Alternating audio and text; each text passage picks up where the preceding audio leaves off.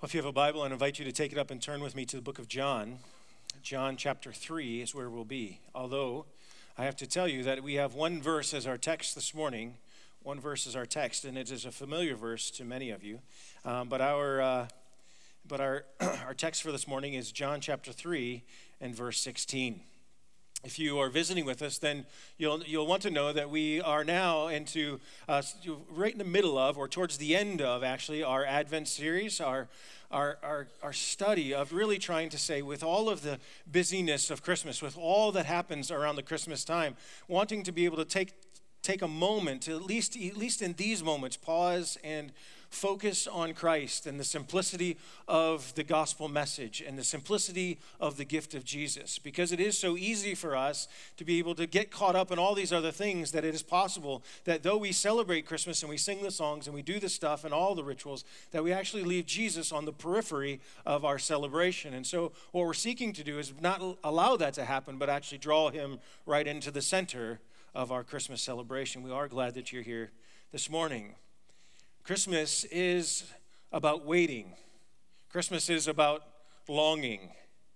I don't know if you remember as a small child or those of you who have small children understand this. My kids uh, every day are counting down to Christmas. We have we have different things. We have in several places in our house we have little calendars that actually count down to the to Christmas. I remember uh, and I enjoy watching them as they as we talk about gifts and as we do Christmas lists and all of these things. And it's so hard to wait. It's so hard for them to just wait for the gifts that are coming. Um, my my daughter daughter would say, well, has said, I wish today was Christmas. I, I know, I do too for you. Um, but I'm not ready yet, so it can't be. Uh, we're not, we're not. But not only is that uh, real and true, but Advent is about waiting. The celebration of Advent is about longing. It's, it's not just celebrating the gift who is the gift of Jesus, but it's also, it's also waiting and longing. The people looking back at the people, the people of God, who were longing for the Messiah, the one who was to come. They would long for him. And he has come. And now we, the people of God, long for his return when he will set all things right. There is a waiting, there is a longing that is a part of our Advent celebration as we look at and long for not just the gift, but the return of the gift. The gift that is simple, the simple gift of God, which is His Son Jesus. When we receive gifts, it's not a, the gift is, is, is important, and we, we enjoy the gift. But it's not only the gift, but it's also who gives the gift, too, isn't it? That also brings meaning to it. It's not just that you get gifts, but it's also the one who gives you the gift that sometimes adds to or brings meaning to the very gift itself. When I was a, when I was a, a, a kid, uh, well, still actually, uh, my dad is the rapper, not, not, not the hip hop rapper, but the gift wrapper, right? And he was an amazing gift wrapper. He's, he's one of those wrappers who would be able to have all of the details line up. All of the lines on the wrapping paper would, would just, and so they just look amazing. And then they have the bows on top. And then, you know, there's the two, the little tag that's on there, to whomever, from whomever. Well, my dad, growing up would say he would, he would get creative with it. And so it would be to, say, to John, from Dan Marino, right? Who was my favorite football player at the time. And so all of our gifts, we had one gift that came from mom and dad, and one gift that came from Santa, and all the other gifts came from some other famous person. So it'd be like two JCP, my initials, from Alyssa Milano, my first whatever. I don't know, whatever. I just was. Um, and then so we, we, of course, would play it up because I'd be like, hey, hey, I didn't know she knew me, but I'm so glad she does. Um, I'm sure I'm the apple of her eye. I wasn't, as it turned out.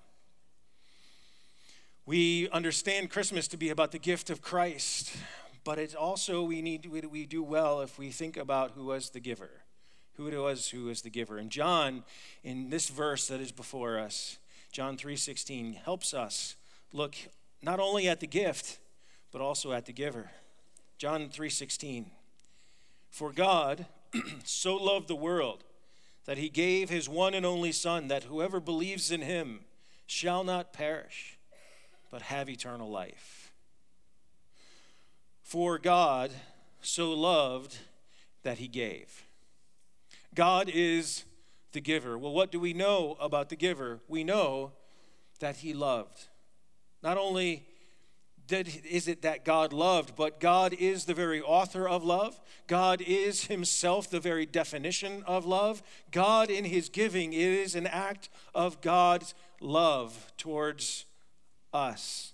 He is full of life and he is full of love. One commentator, William Hendriksen, puts it this way Take all human virtues and then rise them up, raise them up to the nth degree and realize that no matter how grand and glorious a total picture is formed in the mind, even that is a mere shadow of the love life that exists eternally in the heart of Him whose very name is love. Take all of the human virtues Take all of the great things about humanity that you can think up and raise them, he says, to the nth degree. And he says that will form an amazing picture in your mind. When you think about the goodness of humanity, you raise that up as high as you can possibly imagine. And in your mind, you say, What a wonderful, glorious picture. And he says, But that, as wonderful and glorious as that could possibly be, is only a shadow of the love life that exists in the heart of him whose very name is love. God is the author of love, He's the creator of love. If you have ever experienced human love, if you've ever experienced the love of a parent of a child or a child, if you've ever expe- experienced love from a spouse to another spouse, if you've ever experienced love from a sibling to another sibling, if you've ever experienced brotherly love from a friend that sticks closer than a brother, the love of God has preceded all that love. The only reason you were able to experience that love is because God Himself is love and He gave. Because God is love. He's the very essence and definition of love. God is love, and God so loved, John says. He so loved. When I was uh, young ish, when I was not married yet, and when I was, you know, I watched people who were married and then they would have babies, and I'd watched adults, really intelligent adults, do silly things when they get around babies, right? They get around babies and they'd be like, oh, and they would, they would go into this sort of gibberish kind of thing, and it was baffling to me, and it was embarrassing. I was embarrassed for them. I said, oh, really? I thought to myself, when I, I will not, I won't, I, if I ever have kids, it's not, I'm not going to be like that. I had a kid, I have three, and when they were babies, guess what happened? they do something to you, they make you act silly. I mean, they do silly things to you, and they're like, You're so big, you know, like, oh, they're tiny, but we're like, You're so big. They're, t- I, don't, I don't know. It's what we do. But so is so important. This so is so important. So would be needs to be understood to mean in such an infinite degree or in such a transcendently glorious manner. And the tense that God, the tense that is used here is that it's the aorist tense, it's an active tense, that the love of God isn't a static love, but it's, it's an active love. And it matters that God, the very author of love, He authored love and displayed his love in such a transcendently glorious manner that he acted and moved. Or, as William Hendriksen says, God's love in action, reaching back to eternity and coming to fruition in Bethlehem and at Calvary, is viewed as one great central fact. That love was rich and true, full of understanding, tenderness, and majesty. It was always God's plan to display from all of eternity past, to display his love in Bethlehem and in Calvary. It was always his plan from all of eternity past that he would show his love in Bethlehem and in Calvary. This is the love of God. He so loved that he would send his son, that he, that he would plan for Bethlehem and for Calvary. So we've examined the one who is the giver. Well, who is the one who is to receive the gift? John helps us with the recipient, who's the recipient of the gift. For God so loved the world. The recipient of the generosity of God is the world, the very world that He made, the very world that He had created perfectly, the very world that He spoke into existence. But the world that you see and I see, the world that we experience, is not the world that was the way it was designed. It was designed with perfect harmony between God and man, perfect harmony between humanity. But the world we experience is a world that is broken and a world that is weary. This past Tuesday, I had the opportunity to speak to the mothers of preschoolers, our MOPS group that meets here. We were talking about the weariness of Christmas, the Christmas season, all of the expectations, all of the stuff that we need to do that just can weary, make us weary. But it's not just Christmas that makes us weary, that makes our world weary, that makes our souls weary, is it? It only takes but a listening to the nightly news to be able to find ourselves looking around and saying, and saying What is going on? To be completely transparent with you, the last 18 months of watching this election see, cycle through has wearied and weathered my soul. When I look at the racial injustices that are continuing to happen in our world, I think it's 2016. Shouldn't we be beyond these things? And yet it's obvious that we're not beyond these things. And it weathers my soul. When I look at the police shootings and police being shot, and I stare into the void of the brokenness, it weathers and wearies my soul. When I, look at the refugee crisis, that is not just an American crisis, it's a global crisis. When I sit in Starbucks this earlier this week and I start reading about the atrocities that are happening in Aleppo, have you read these things? These mothers that are crying out on, on Twitter that, that someone would come save their children. And I'm reading about these stories and I'm thinking about my own children, and my eyes well up with tears, and it weathers my soul as I look at the brokenness and feel the weight of the world, the brokenness of it all. It's wearisome. It's not just Christmas, it's not just the brokenness of the world in which we live, but it's also just life that are being married and parenting and trying to be a good Christian. It is wearying. And this is our world a world that is riddled with selfishness and pride and pain and brokenness because things aren't the way they were created to be, because things aren't the way they should be. And John tells us that even though the world is sin laden and exposed and raw and in need of healing and in great need of salvation, that this world is still an, the object of God's care. That this world that we inhabit is still a world that is in God's view and is still a world in which God sees. It's still a world that is within God's concern. Because God's image is still, to a degree, being reflected in humanity. This is God who, mankind, humankind is like a mirror, that we are to image God.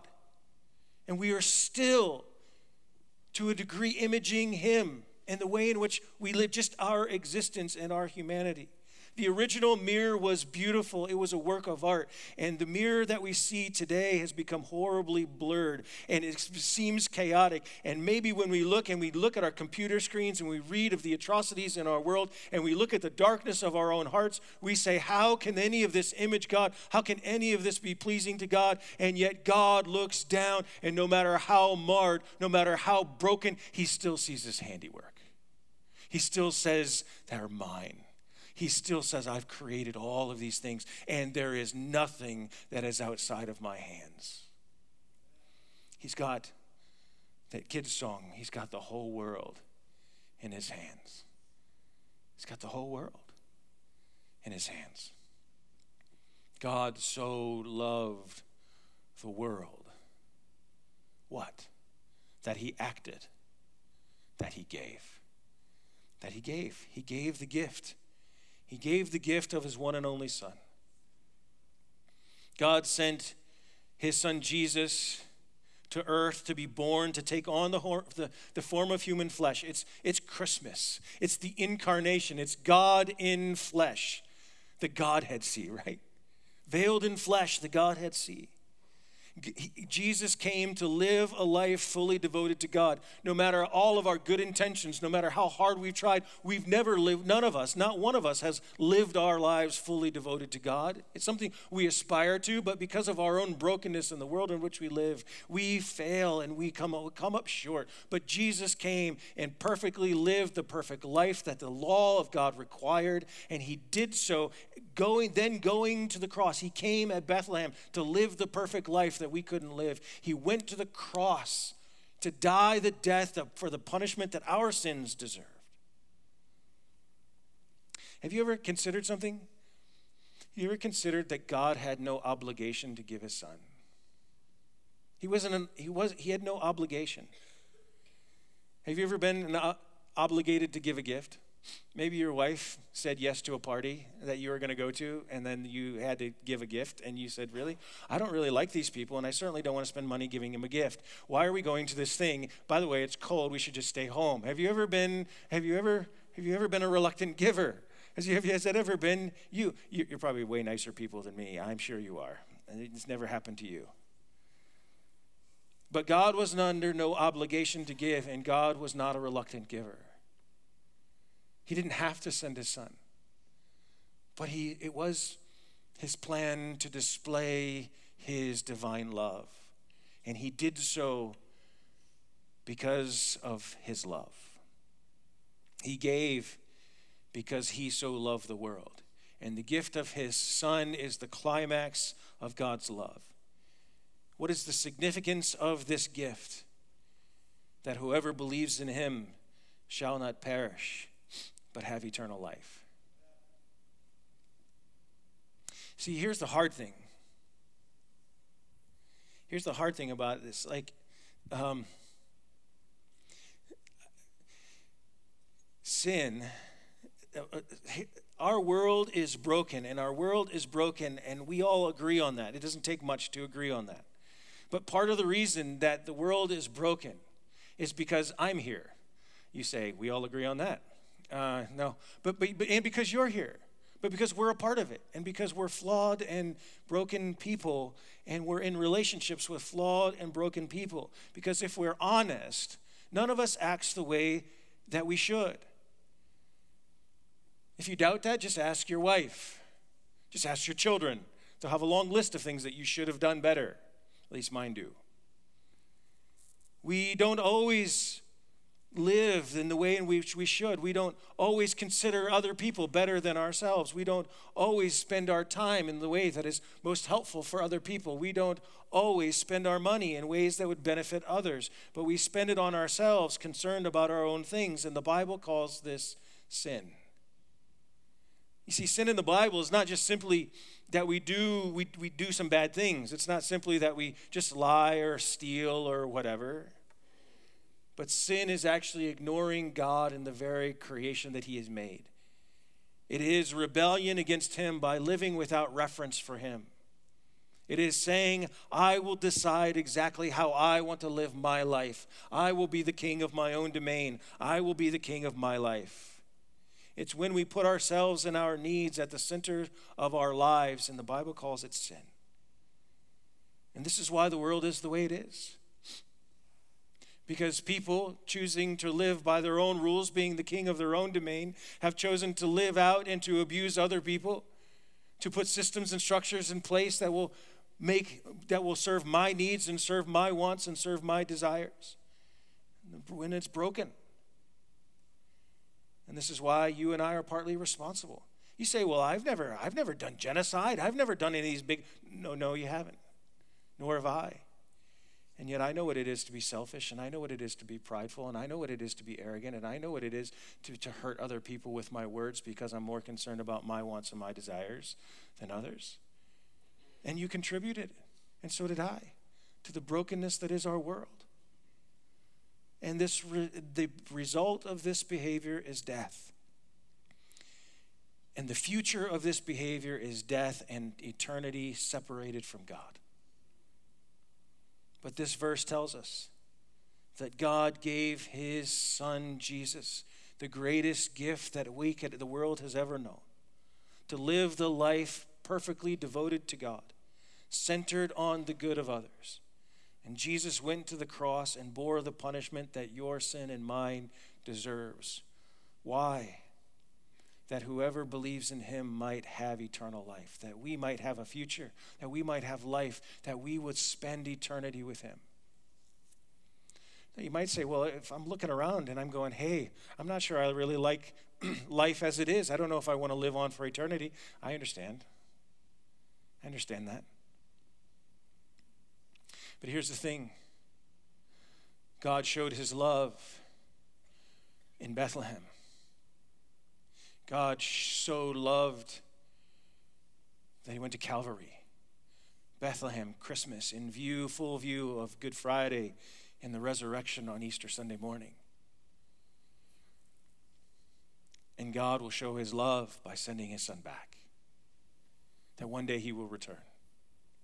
You know, I I sign up for this email devotional, and I've done it for, for years now. So every day I get a I get a, a, a an email in my inbox and it tells me that I need to do this New Testament reading and this Old Testament reading, and then there's a proverb of the day, and then I do it some days and I don't other days. And it, it always frustrated me. Some years I, I, did better. This year I didn't do as good at this reading uh, as I've done in other years past. Um, but it would always frustrate me when I get to December because the New Testament reading would always take me to Revelation. And I'm like, I don't want to read that stuff when it's Christmas time. I want to read about cookies and warm stuff and, and Jesus and Mary and, jo- and, the, and the angels. And it would just frustrate me. And the only reason they did it is because it just was the end of the calendar year, right? It's just, and I'm like, these people, they didn't, there's no creativity involved. So I would just be, and then it dawned on me how silly I am. How silly I was. How silly because that's the whole point. That's the whole hope of Christmas. Uh, uh, we ought to be reading Revelation now. We ought to be reading about the fact that Jesus Christ will one day return and he will set all things right. He will make all things new. The very brokenness and the very longing and the very waiting of Christmas for the gift to return, the longing that you see in your children, the longing you see in your grandchildren for their Christmas gifts ought to mirror the longing that you and I experience as we long for Christ to come and set things to rights, to bring in justice to allow hope and healing to truly come with the new heavens and the new earth when Christ recome, when Christ returns. And that is the hope of Christmas, and that is the hope of Easter, and that is the hope of your life and mine, and that is the hope of the church. It is the hope that he will come back and he will return. But today we live in the tension, don't we?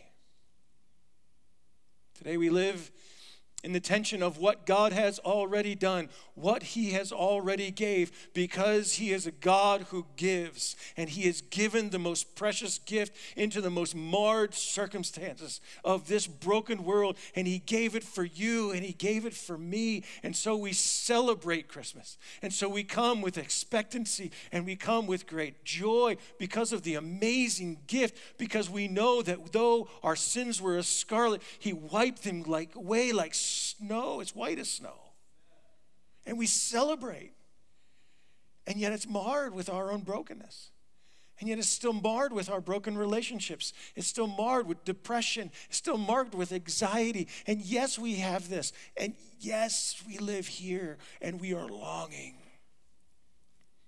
for the return. And we live in this tension and in our longing. What are we to do? Well, one, we are to feel it. We are to embrace that longing. That's, this, that's what Advent is doing.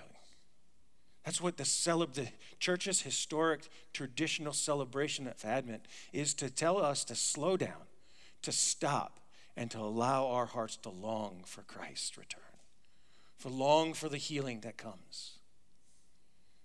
Second is we are to image Jesus. We are to image him. In the meantime, we are to make disciples of Jesus. We are to tell people about the hope that comes in Bethlehem and came in Calvary. We are to tell people. To make disciples starts with telling people about the one who they're supposed to follow, who is Jesus. To make disciples means that we are to help them obey Jesus. As you obey Jesus, you tell people to obey Jesus so that they too can allow their hopes and dreams to be found in the certain promises of God, not just in our own desires, but we're longing for Him. We are to image Jesus. We are to obey Jesus and to help people follow Jesus by becoming disciples of Jesus. In the meantime, we are to love like Jesus. We are to allow our hearts to break for the things that break the heart of God. When was the last time that you prayed and said, as you looked at the realities of our world, God, break my heart? I, I should care about this. I don't care about this. And that's probably because of my own sin and my own self concern. If this is something that breaks your heart, then break my heart for it. In the meantime, we are to give like Jesus. We are to give of our gifts and talents and resources for the cause of the spread of the gospel of Jesus Christ. We are to spend all of our energies in order that we might be able to see his name and renown known. We are to give, or as Paul says, that he was being poured out like a drink offering. That is to be our lives. In the tension and the tension between what has already happened and what has not yet happened that we're longing for. In the meantime, we are to give of our very selves, to give of our very lives, in order that we may be able to see the kingdom grow. God gave everything so that we might be able to gain everything. And so we give everything until He comes. We've been talking to you, maybe ad nauseum for some of you, about our Christmas collection. And we've been talking about today being the day that we have the opportunity to participate together as a community, together as a church family, and being able to say, I want to give even my meager gifts, even my meager offering. And all of our all of our offerings are meager in comparison to the great generosity of God. Can we just be okay with that? Can we just say, yes, no matter how much we give? But all of those things are extravagant in the eyes of God because it's about the intentions of our hearts, of being able to say, we're coming in faith in order that we, as a church family, we, as a community of faith, might be able to move forward together. And so we've talked about these things. We've talked about them a lot. And we've also said that today was going to be the day we've given you a giving card, a collection card, as we've called it. And though there's a number of different opportunities to be able to give and participate in helping our church make disciples and helping our church plant other churches that will be about making disciples and planting other churches, as we talk about these things and if we asking God that we can participate in this kingdom building movement, we've asked you to pray individually. Last Tuesday, we came together as a church and we had a prayer gathering here in this room. And now it's an opportunity for us to be able to say, Yes, I'm coming in faith. With our collection card and being able to come, we're going to invite you to come and put the card here in the manger.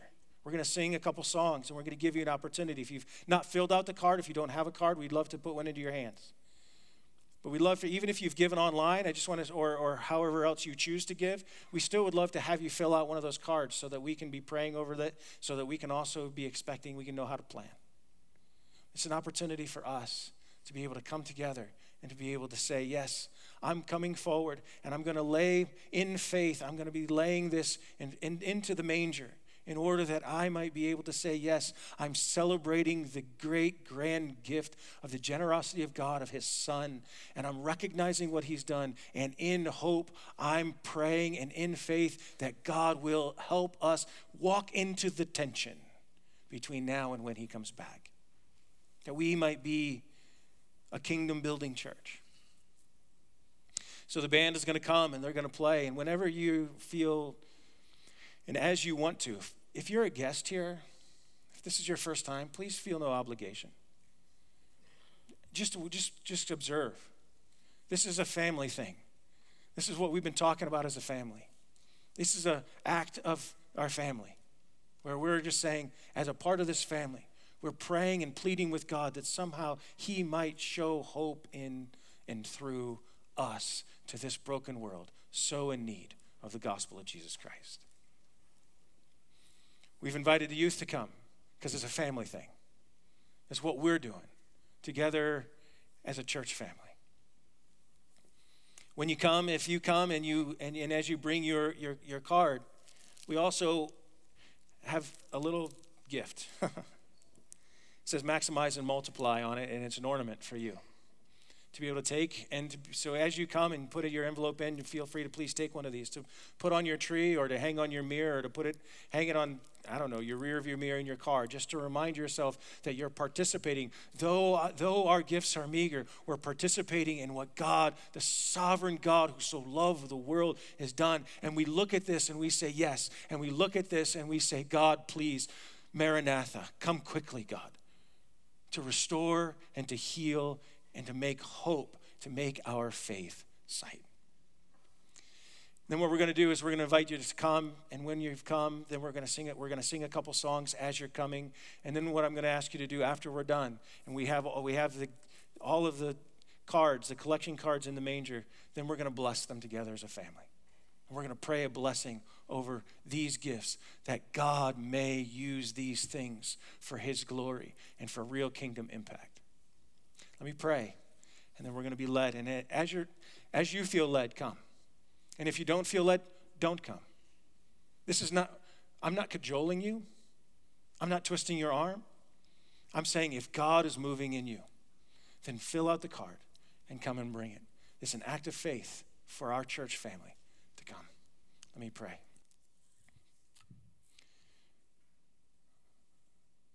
Father, we can't twist your arm. There's no amount of arm twisting that I would could do or would ever want to do to try to arouse people or to try to maneuver because all that is just wood, hay, and stubble, Father. If it is not you who's building the house, then the, the builders labor in vain. And so I come and I just pray. I pray, Father, that we, we will be useful. I pray, Father, that yes, we will be generous. But I pray, Father, that it will be generosity not with our just with our resources, but with our entire lives. That we will be those who who, who lean into the tension.